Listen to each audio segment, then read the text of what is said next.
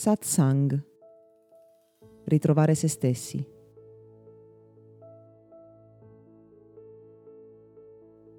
Molti, molti anni fa trovai il mio primo maestro.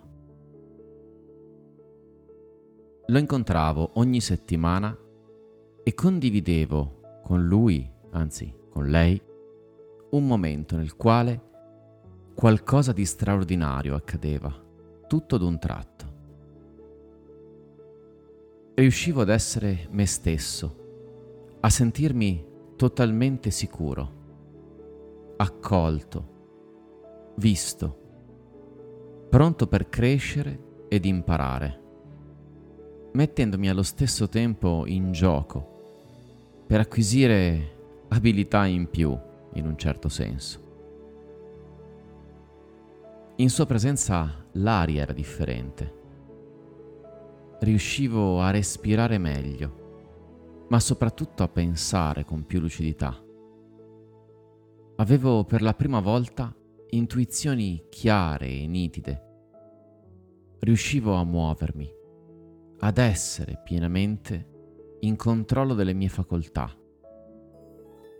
E cercavo la sua presenza, evidentemente, tutte le volte che potevo.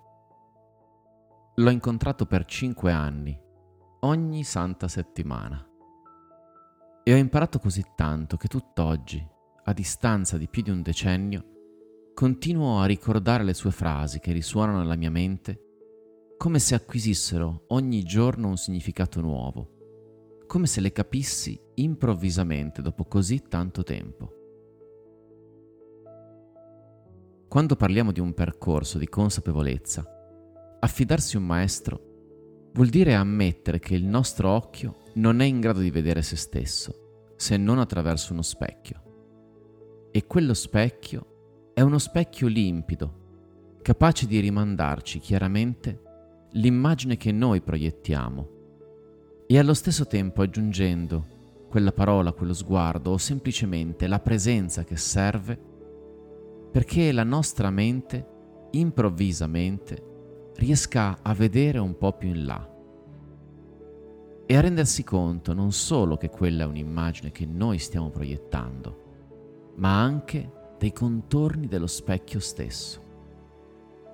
Affidarsi a un vero maestro significa non sapere a volte esattamente in quale direzione stiamo camminando, ma allo stesso tempo avere la chiarezza che quel passo è il passo giusto un vero maestro lo riconosci subito. E attento non da come è vestito o da come parla.